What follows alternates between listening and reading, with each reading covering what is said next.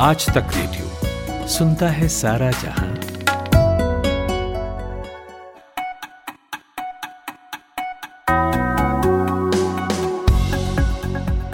Hello, नमस्कार, good morning. आज 21 जनवरी 2021 है, गुरुवार का दिन। मेरा नाम नितिन ठाकुर, रोज सुबह की तरह हाजिर हूँ न्यूज़ एंड एनालिसिस पॉडकास्ट आज का दिन के साथ। अगले 30 मिनटों में बताऊँगा आपको देश दुनिया का हाल तो बस अपने कान उतनी देर के लिए हमें उधार दे दीजिए। जिन खबरों पर थोड़ा सा विस्तार में बात करेंगे, सबसे पहले उन्हीं के बारे में बताता हूँ, वो कौन सी हैं। ट्रंप गए बाइडेन आए, इस पर बात होगी। फिर बात किसान आंदोलन की, जहाँ सरकार ने गेंद अब किसानों के पाले में डाल दी है। असम का भी हाल लेंगे आज, जहाँ कांग्रेस ने बीजेपी की घेराबंदी की है, बड़ी मज़बूत की है। कैसे, वो बताएँगे, मगर पहले प्रतीक वाघमारे से हेडलाइंस सुनते हैं।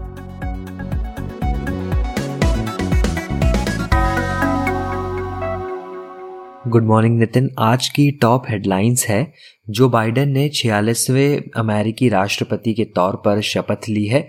इसी के साथ अमेरिका में आज से बाइडेन युग की शुरुआत हो गई। कमला हैरिस ने उपराष्ट्रपति पद की शपथ ली। वो इस पद पर काबिज होने वाली अमेरिका की पहली महिला है। वहीं बाइडेन कैबिनेट में भारतीय मूल के 20 अमेरिकियों को जगह मिली है। इन सभी को प्रमुख पदों पर नामित किया गया है, जिसमें डॉक्टर विवेक मूर्ति, नीरा टंडन समेत कई नाम शामिल है। अमेरिका में नई सरकार आते ही चीन ने डोनाल्ड ट्रंप की टीम के खिलाफ बड़ा कदम उठाया है। चीन ने अमेरिका के पूर्व विदेश मंत्री माइक पोम्पियो, पूर्व एनएसए रॉबर्ट ओ ब्रायन समेत ट्रंप सरकार के नौ अधिकारियों पर प्रतिबंधों का ऐलान कर दिया है।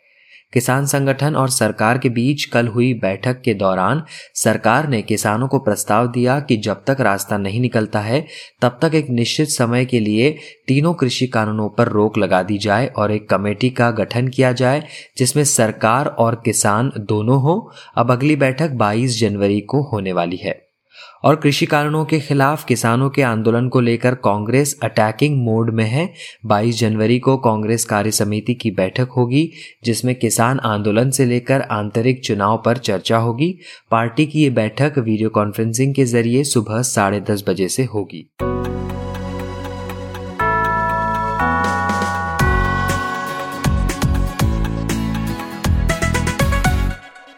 किसी मसाला हिंदी फ़िल्म की तरह अमेरिकी राजनीति के एक अध्याय का कल रात समापन हो गया। फ़िल्म इसलिए कहा क्योंकि इसमें दिलचस्प किरदार हैं, उतार चढ़ाव से भरी सीन्स हैं, मारधाड़ है हार जीत से लेकर क्लाइमेक्स के रोमांच तक सब कुछ है। चार साल के अपने कार्यकाल के आखिरी दिन को भी डोनाल्ड ट्रंप ने उसी अदा से खत्म किया, जिसके लिए वो मशहूर थे या बदनाम थे। अंतिम भाषण में ना प्रतिद्वंद्वी जो बाइडेन का नाम लिया, ना अपने विरोधियों के प्रति नर्म पड़े, ना चीन को ही बख्शा। इसके बाद शपथ ग्रहण कार्यक्रम को पीछे छोड़कर ट्रंप सपत्नीक फ्लोरिडा के लिए उड़ गए, जहाँ एक खूबसूरत जगह है पाम बीच। ट्रंप ने साल पिचासी में वहीं एक करोड़ डॉलर का घर खरीदा था। इसे प्राइवेट क्लब में बदल दिया उसके बाद। मारे लागू कहा जाता है इसे। घर का लंबा चौड़ा एस्टेट है, बीस एकड़ में फैला है 128 के करीब कमरे हैं। अटलांटिक महासागर का खूबसूरत नज़ारा है। कहे जा रहा है कि ट्रंप परिवार के सामान से जो ट्रक लदे थे, व्हाइट हाउस से निकले थे, वो मारे लागो में ही देखे गए हैं। सो अब ट्रंप फैमिली का नया एड्रेस मारे लागो ही होगा।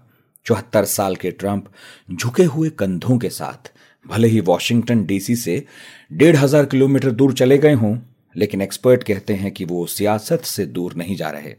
वहीं उनसे उम्र में चार साल बड़े, Joseph Robinette Biden junior America के छियालीसवें राष्ट्रपति हो गए हैं सबसे उम्रदराज राष्ट्रपति हैं अमेरिकी इतिहास के लेकिन इतिहास के पन्नों पर उन्होंने कई लाइनें और लिखी हैं जिनमें से एक है कमला हैरिस को अपना उपराष्ट्रपति बनाना to officially introduce the 46th President of the United States, Joseph R. Biden Jr. कल का दिन बाइडेन युग का पहला दिन था। पूरी दुनिया की आँखें बाइडेन पर टिकी थीं और कान उनके हर लफ्ज को सुन रहे थे। ऐसे में उन्होंने वही ऐलान किया जो पूरी दुनिया सुनना चाहती थी। ऐलान लोकतंत्र के कायम रहने का, ऐलान पूरे अमेरिका को एकजुट रखने का। This is America's day this is democracy's day day of history and hope of renew and resolve ये अमेरिका का दिन है, ये लोकतंत्र का दिन है, ये इतिहास और उम्मीदों का दिन है। अमेरिका की कई बार परीक्षाएँ हुई और वह चुनौतियों से डटकर उभरा है। आज हम यहाँ एक उम्मीदवार की जीत का जश्न नहीं मना रहे, बल्कि ये लोकतंत्र का जश्न है। लोकतंत्र अमूल्य है और इस क्षण में कह सकता हूँ कि अमेरिका में लोकतंत्र कायम है। Democracy is fragile. And at this hour, my friends, democracy has prevailed. वैसे एक बात तो है। वर्ल्ड ऑर्डर ही कुछ ऐसा है कि अब अमेरिकी राष्ट्रपति सिर्फ़ अपने ही देश का राष्ट्रपति नहीं रह गया है बल्कि पूरी दुनिया ही कैपिटल हिल की हलचल का रिकॉर्ड रखती है। मेरे साथ प्रतीक वाघमारे हैं। रोज की तरह आज के अखबार लाएँगे थोड़ी देर में।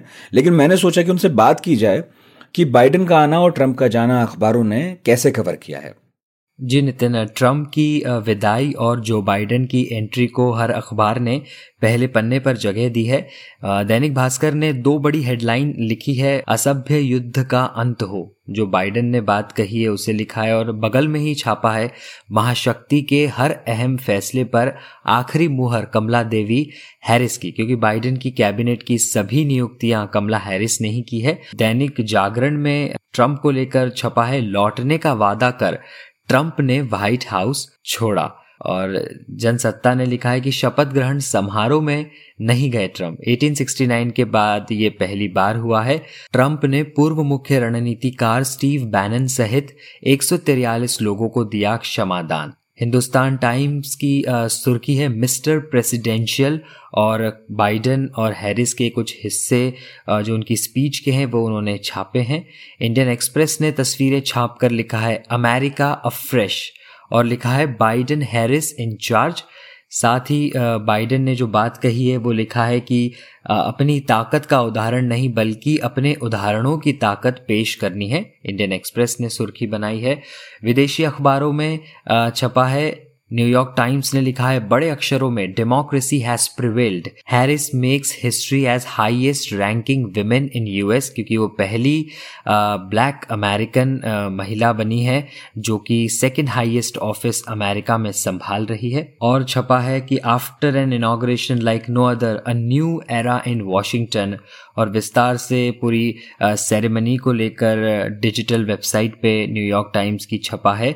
साथ ही जिल बाइडन को लेकर भी छापा गया है। First for a first lady Jill Biden will balance her career and duties और यूके का अखबार है, बड़ा अखबार है द गार्डियन जिसमें भी छपा है कि Joe Biden kicks off presidency with executive orders to reverse Trump policies तो ये अलग अलग अखबारों की सुर्खियाँ मैंने आपको बताई है, नितिन। शुक्रिया प्रतीक। और ये तो सब मानेंगे कि बाइडेन ने मुश्किल दौर में देश की कमान संभाली है। कोरोना, इकोनॉमी, नस्ल भेद, सामाजिक विभाजन, ये तमाम समस्याएँ व्हाइट हाउस के दरवाजे पर उनका इंतज़ार कर रही हैं। ऐसे वक्त में बाइडेन इन चैलेंजेस से कैसे निपटेंगे? भारत के लिए इस गहमा गहमी में क्या समझने और सीखने को है? मैंने बात की विदेशी मामलों की जानकार और अमेरिकी राजनीति पर शानदार पकड़ रखने वाले सीनियर जर्नलिस्ट प्रकाश केरे से। पूछा कि ट्रंप की चीन से अदावत तो सब जानते हैं। उन्होंने जाते जाते भारत को चेताया भी कि चीन से सावधान रहना। तो बाइडेन के आने के बाद इंडो अमेरिकन रिलेशंस में किसी बदलाव की उम्मीद करें? देखिए, पहली चीज़ तो ये है कि कोई भी नया एडमिनिस्ट्रेशन आता है तो कुछ ना कुछ नीतिगत बदलाव होते हैं, नए लोग होते हैं, नई इडियोलॉजी की बात होती है और पीछे के से बहुत सारी चीज़ें बदलती जाती हैं। तो बदलने वाली चीज़ है। तो डेफिनेटली चीज़ें बदलेंगी। लेकिन अगर आप कहें कि भारत अमेरिका संबंधों पर इन जनरल क्या असर पड़ेगा तो मुझे नहीं लगता कि उसमें कोई फ़र्क आएगा। देखिए, मैं क्यों ये कह रहा हूँ कि अमेरिका के साथ जो आपके रिलेशन हैं, एक मान लीजिए कि स्ट्रेटेजिक रिलेशन हो गया, एक आपका बिज़नेस का रिलेशन हो गया। तो बिज़नेस का तो रिलेशन ऐसा है कि वो लेन देन का मामला है तो कितना चाहिए तो हम कितना एक्सपोर्ट करेंगे। आपको जानकारी है कि अमेरिका के साथ जो भारत का व्यापार होता है, वो भारत ज़्यादा निर्यात करता है और अमेरिका से कम आयात करता है। मतलब हमारा व्यापार सरप्लस है ट्रेड सरप्लस है अमेरिका के तो डेफिनेटली दोनों देशों की एक कोशिश होगी और होनी चाहिए कि भारत भी अपने व्यापार, अपने निर्यात को और बढ़ाए और अमेरिका की कोशिश होगी कि ये जो गैप है दोनों देशों के आयात और निर्यात में तो उसको थोड़ा कम किया जाए और डोनाल्ड ट्रंप भी इसको अंडरलाइन कर रहे थे और मुझे लगता है कि नया एडमिनिस्ट्रेशन भी करेगा कि भाई हमसे भी आप कुछ खरीदें। वो एक नॉर्मल चीज़ है, उसको लेके हमें ज़्यादा परेशान नहीं होना चाहिए। अब रह गई बात स्ट्रेटजिक की। देखिए क्या होता है कि स्ट्रेटजिक रिलेशनशिप में बहुत सारी चीज़ें हवा में उड़ती हैं और ग्राउंड पे उसका मतलब जो है अलग अलग होता है। जैसे क्वाड है। क्वाड में अभी कुछ नहीं हुआ। ये सिर्फ़ अभी मतलब मैं हमेशा कहता हूँ कि ये प्रेस विज्ञप्ति से अभी कुछ नहीं। उसी तरीके से चाइना पे भी। भाई, अगर हमारा चाइना के साथ तनाव हुआ तो अमेरिका ने क्या किया उसमें? क्या अमेरिका ने चाइना के साथ हमारे घाटे को पूरा करने के लिए कोई मदद की? क्या व्यापार समझौता हो नहीं पाया? आपने देखा कि ट्रंप ने भी कोशिश की, इन्होंने भी, हमारे यहाँ से भी कोशिश हुई। लेकिन भारत सरकार भी ये जान रही थी कि भाई, इलेक्शन का वेट कर लेते हैं, फिर हम ट्रेड एग्रीमेंट करेंगे। तो मुझे लगता है कि एक ट्रेड एग्रीमेंट अभी आपको एक साल के भीतर अमेरिका के साथ देखने को मिलेगा क्योंकि इसकी ज़रूरत अमेरिका को भी है उसकी ज़रूरत भारत को भी है। एक चीज़ और है प्रकाश जी ट्रंप गए तो उनकी लेगेसी क्या मानी जाएगी? देखिए ट्रंप अगर आप अमेरिका के घरेलू हिसाब किताब के, नज़रिए से देखें तो ट्रंप बाइडेन के लिए बहुत बड़ी चुनौती देकर जा रहे हैं। एक विभाजित देश को एक करने का और उसको आगे ले जाने का। और इस बात को बाइडेन भी समझते हैं और उन्होंने कई बार अपने बयानों में कहा भी है कि वो एक हीलिंग प्रेसिडेंट होना चाहते हैं कि जो, ये जो बंटवारा है, आपस में एक दूसरे के प्रति अविश्वास है, देश लगभग आधा आधा बटा हुआ है, इसको वो कमतर करने की कोशिश करेंगे। तो एक तो बहुत बड़ी नकारात्मक लिगेसी प्रेसिडेंट ट्रंप की ये है। दूसरी प्रेसिडेंट ट्रंप की ये है कि प्रेसिडेंट ट्रंप के रहते हुए ये नहीं समझ में आता था कि कल सुबह अमेरिका की नीति फलाने मामले में क्या हो सकती है? आप एक अनिश्चितता में थे। कम से कम बाइडेन एडमिनिस्ट्रेशन जो है उसको मिनिमाइज करने की, कमतर करने की कोशिश करेगा कि अमेरिका के भीतर या अमेरिका के बाहर जो लोग हैं, वो किसी अनिश्चितता में या किसी आशंका में ना रहे। वहाँ पॉलिसी की क्लियरिटी होगी। एक इनका चैलेंज होगा। एक जो वो लिगेसी छोड़ के जा रहे हैं। और तीसरी सबसे बड़ी जो लिगेसी है कि प्रेसिडेंट ट्रंप के समय में जो अमेरिका के ट्रेडिशनल एलाइज है, जैसे यूरोपियन कंट्री कनाडा, मैक्सिको, ये जो उनके ट्रेडिशनल एलाइज हैं सहयोगी हैं, जिनके साथ बिज़नेस होता है। उनके साथ उन्होंने संबंधों को बड़ा गड़बड़ कर दिया है। समझौतों को उन्होंने नकारा दोबारा समझौते किए। उनकी पर्सनल बॉडी लैंग्वेज या उनके बयान ऐसे होते थे जिससे कि दूसरे देश का कोई प्रधानमंत्री या राष्ट्रपति जो है उसको बुरा मान जाए।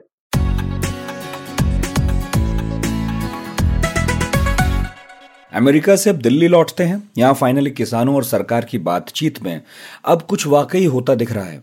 सरकार ने गेंद किसान संगठनों के पाले में डाल दी है। इसे कैसे खेलना है, ये अब किसान नेता तय करेंगे। तय करने के लिए उन्होंने सरकार से वक्त भी मांगा है।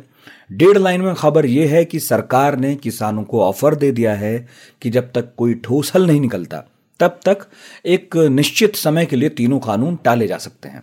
एक कमेटी भी बन जाए जिसमें दोनों तरफ़ के लोग हों। तो किसान नेता ये बोले हैं कि हम आपस में बात करके 22 तारीख को 12 बजे आपको अपना जवाब बता देंगे। भारत के कृषि मंत्री नरेंद्र सिंह तोमर ने क्या कहा, वो सुनाता हूँ। हमने विस्तार पूर्वक उन्हें कहा कि कानूनों पर विचार करना है और आंदोलन से जुड़े विभिन्न पहलुओं पर विचार करना है तो निश्चित रूप से समय तो चाहिए। और समय चाहिए तो वो समय छः महीने का भी हो सकता है, एक साल का भी हो सकता है, डेढ़ साल का भी हो सकता है। और सरकार एक डेढ़ साल तक भी कानून के क्रियान्वयन को स्थगित करने के लिए सहमत है। इस दौरान किसान और सरकार के प्रतिनिधि मिलकर समस्याओं का हल खोजें और जो समाधान हो उस समाधान को आगे बढ़ाया जाए। तो इसे और विस्तार से समझने के लिए मैंने हमारे सहयोगी कुमार कुणाल से बात की और पूछा कि जिस तरह का ऑफ़र अब सरकार ने किसानों को दिया है क्या यहाँ से वाकई बात आगे बढ़ने की गुंजाइश बन रही है?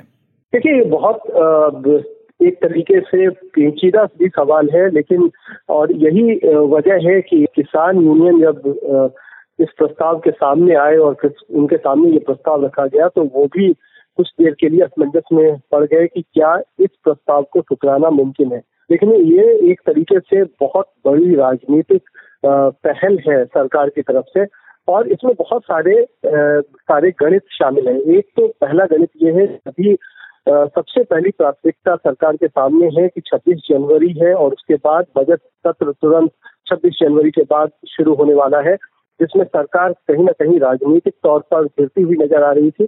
तो इसलिए ये प्रस्ताव रखा गया है किसानों के सामने कि आप के लिए अभी ये राहत की बात है कि एक से डेढ़ साल कम से कम हम इस कानून को लागू नहीं करने जा रहे हैं।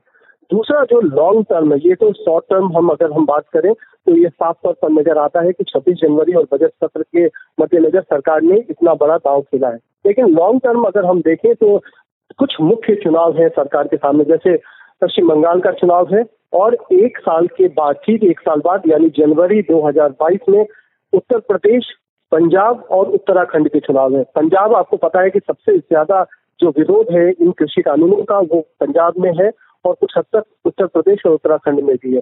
तो ये तीनों चुनाव तब तक खत्म हो जाएँगे और शायद सरकार बेहतर स्थिति में होगी कि तीनों कानूनों को अगर लागू करने की स्थिति बनती है तो उस समय लागू कर पाए। तो ये दोनों तरीके से सरकार ने एक तरीके का दाव खेला है कि इस समय जी जो मामला है, जो विरोध प्रदर्शन चल रहा है अलग अलग हिस्सों में दिल्ली के बॉर्डर पर, वो भी खत्म हो जाए।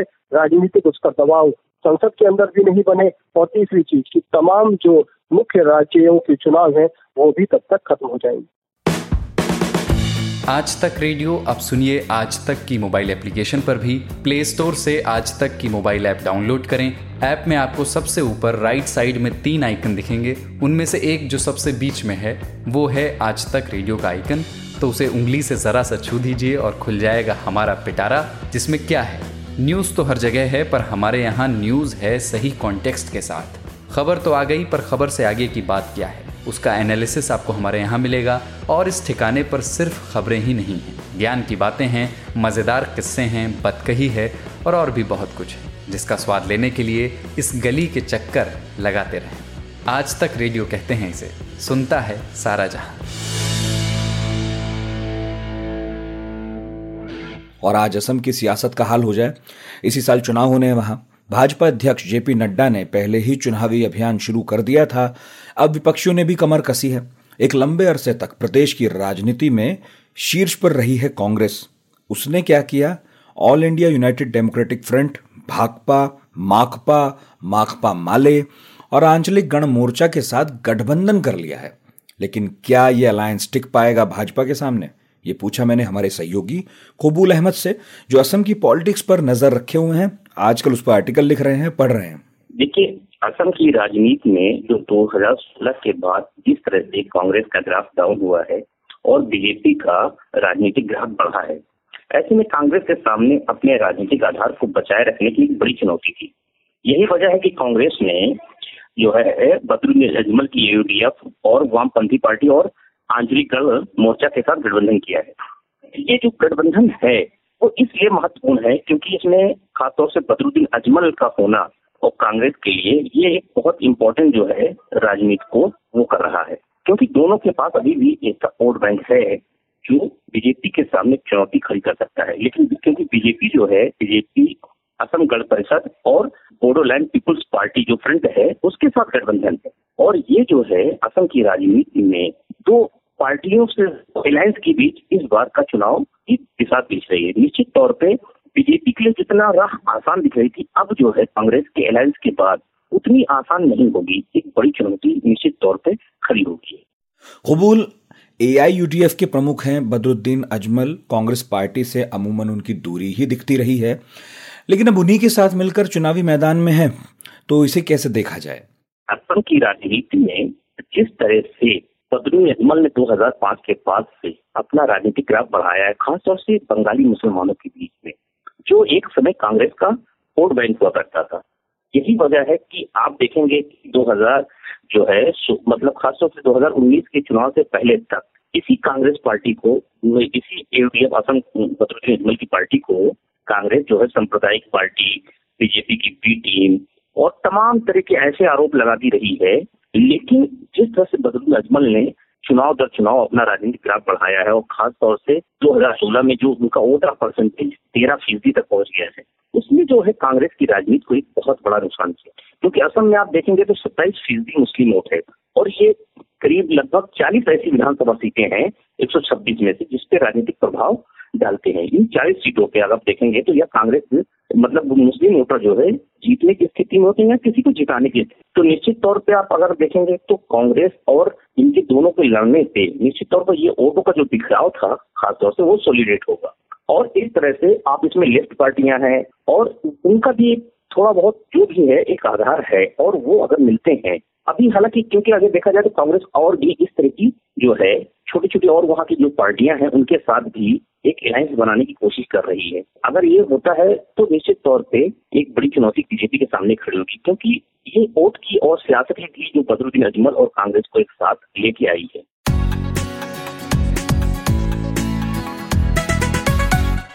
वक्त आज के अखबार का।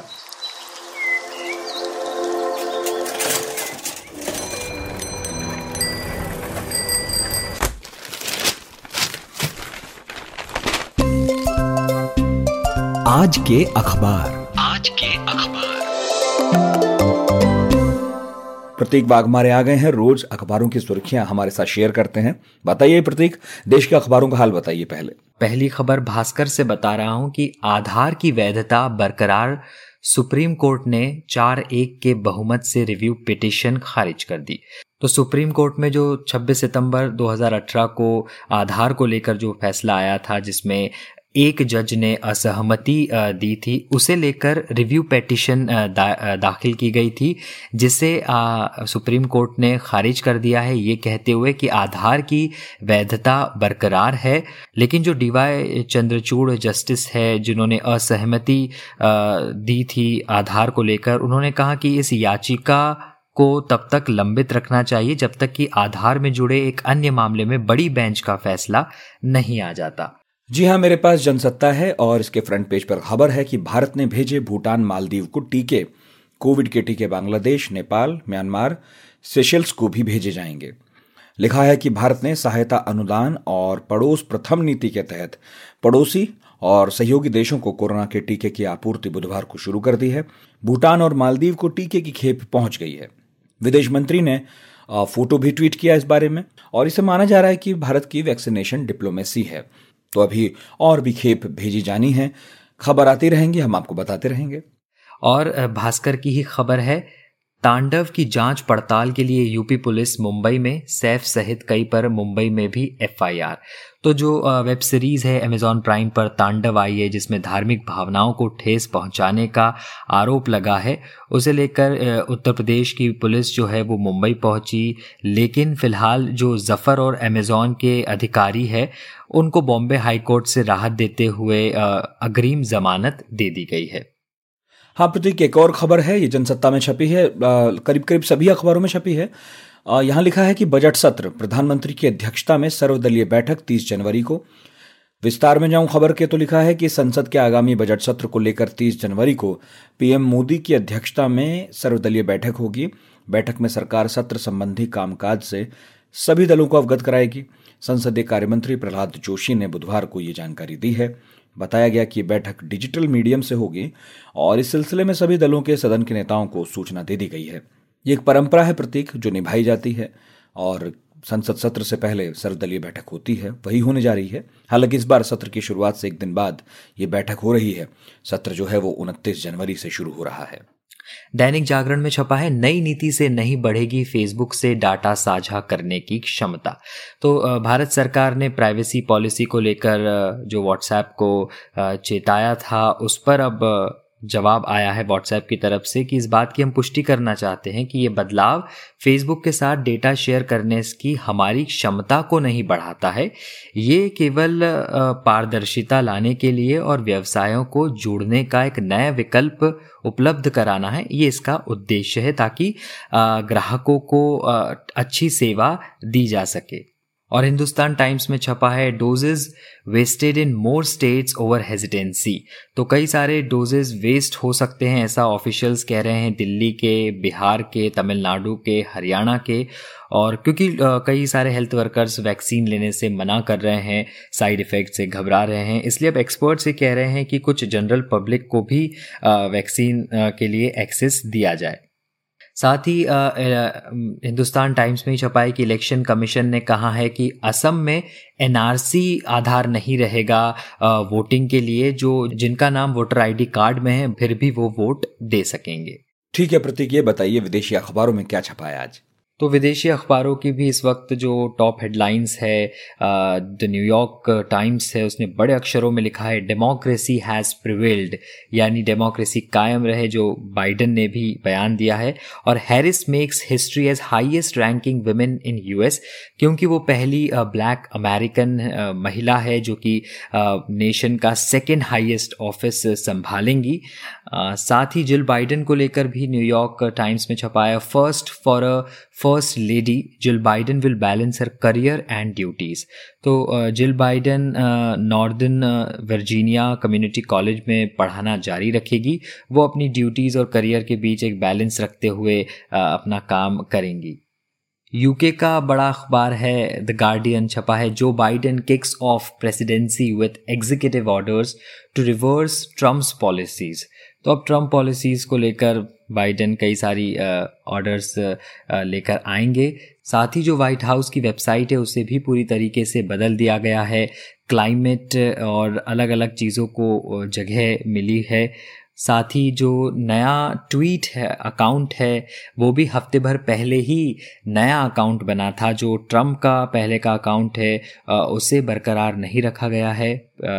बाइडन का और कमला हैरिस का ये नया अकाउंट आया है और उससे पहला ट्वीट भी जारी कर दिया गया है। साथ ही यूएस की जो सीडीसी है centre for disease control and prevention को नई डायरेक्टर मिली है। ये डॉक्टर वेलेंसकी है, इन्फेक्शियस डिसीज़ स्पेशलिस्ट जो हार्वर्ड मेडिकल स्कूल से है। और एक और सुर्खी है, doctors in Peru stage hunger strike. Peru में डॉक्टर्स हंगर स्ट्राइक कर रहे हैं क्योंकि वहाँ की सरकार का कोविड को लेकर जो रिस्पॉन्स है वो बहुत ही ठंडा है और कमज़ोर है क्योंकि हेल्थ वर्कर्स को कोई सिक्योरिटी नहीं दी जा रही है। जैसे पीपी किट जैसे बेसिक उन्हें चीज़ें नहीं दी जा पा रही है। साथ ही डब्ल्यू ने कहा है यूके के अखबार से बता रहा हूँ Guardian don't panic you will get vaccine WHO ने सबको ये कहा है कि वैक्सीन दी जाएगी पैनिक करने की इसमें कोई ज़रूरत नहीं है।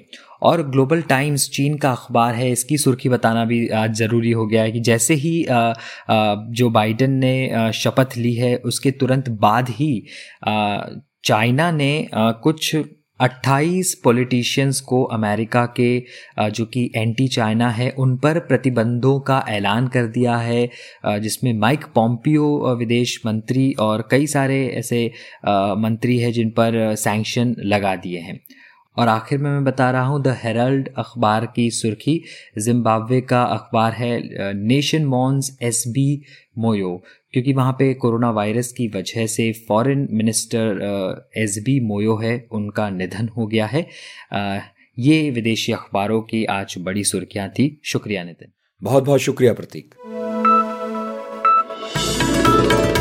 खबरों की हलचल और देश विदेश का मिजाज आप सुन रहे हैं आज तक रेडियो।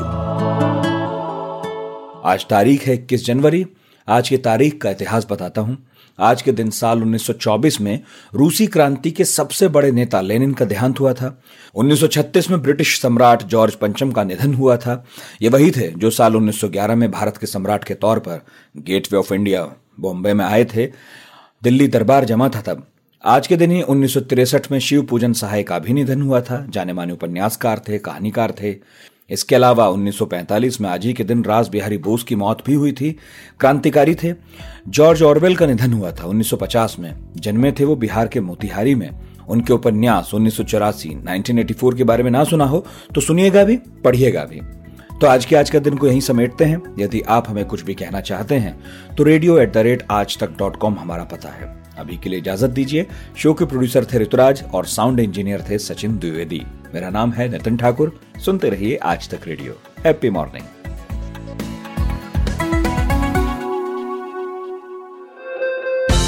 दिन भर की हलचल के बाद जब शाम ढल जाए तो चले आइए आज तक रेडियो पर। खबरों के सबसे अहम पड़ाव तक ले चलेंगे आपको। तसल्ली से बताएँगे कि दिन में हुआ क्या, और जो हुआ, उसका मतलब आपके लिए क्या था। फ़ील्ड पर रहने वाले रिपोर्टरों की फौज है हमारे पास। एक्सपर्ट्स का जखीरा है। ये सब होते हैं इस डेली न्यूज़ एनालिसिस पॉडकास्ट में, जिसका नाम है दिन भर सोमवार से शुक्रवार, हर शाम, आज तक रेडियो पर।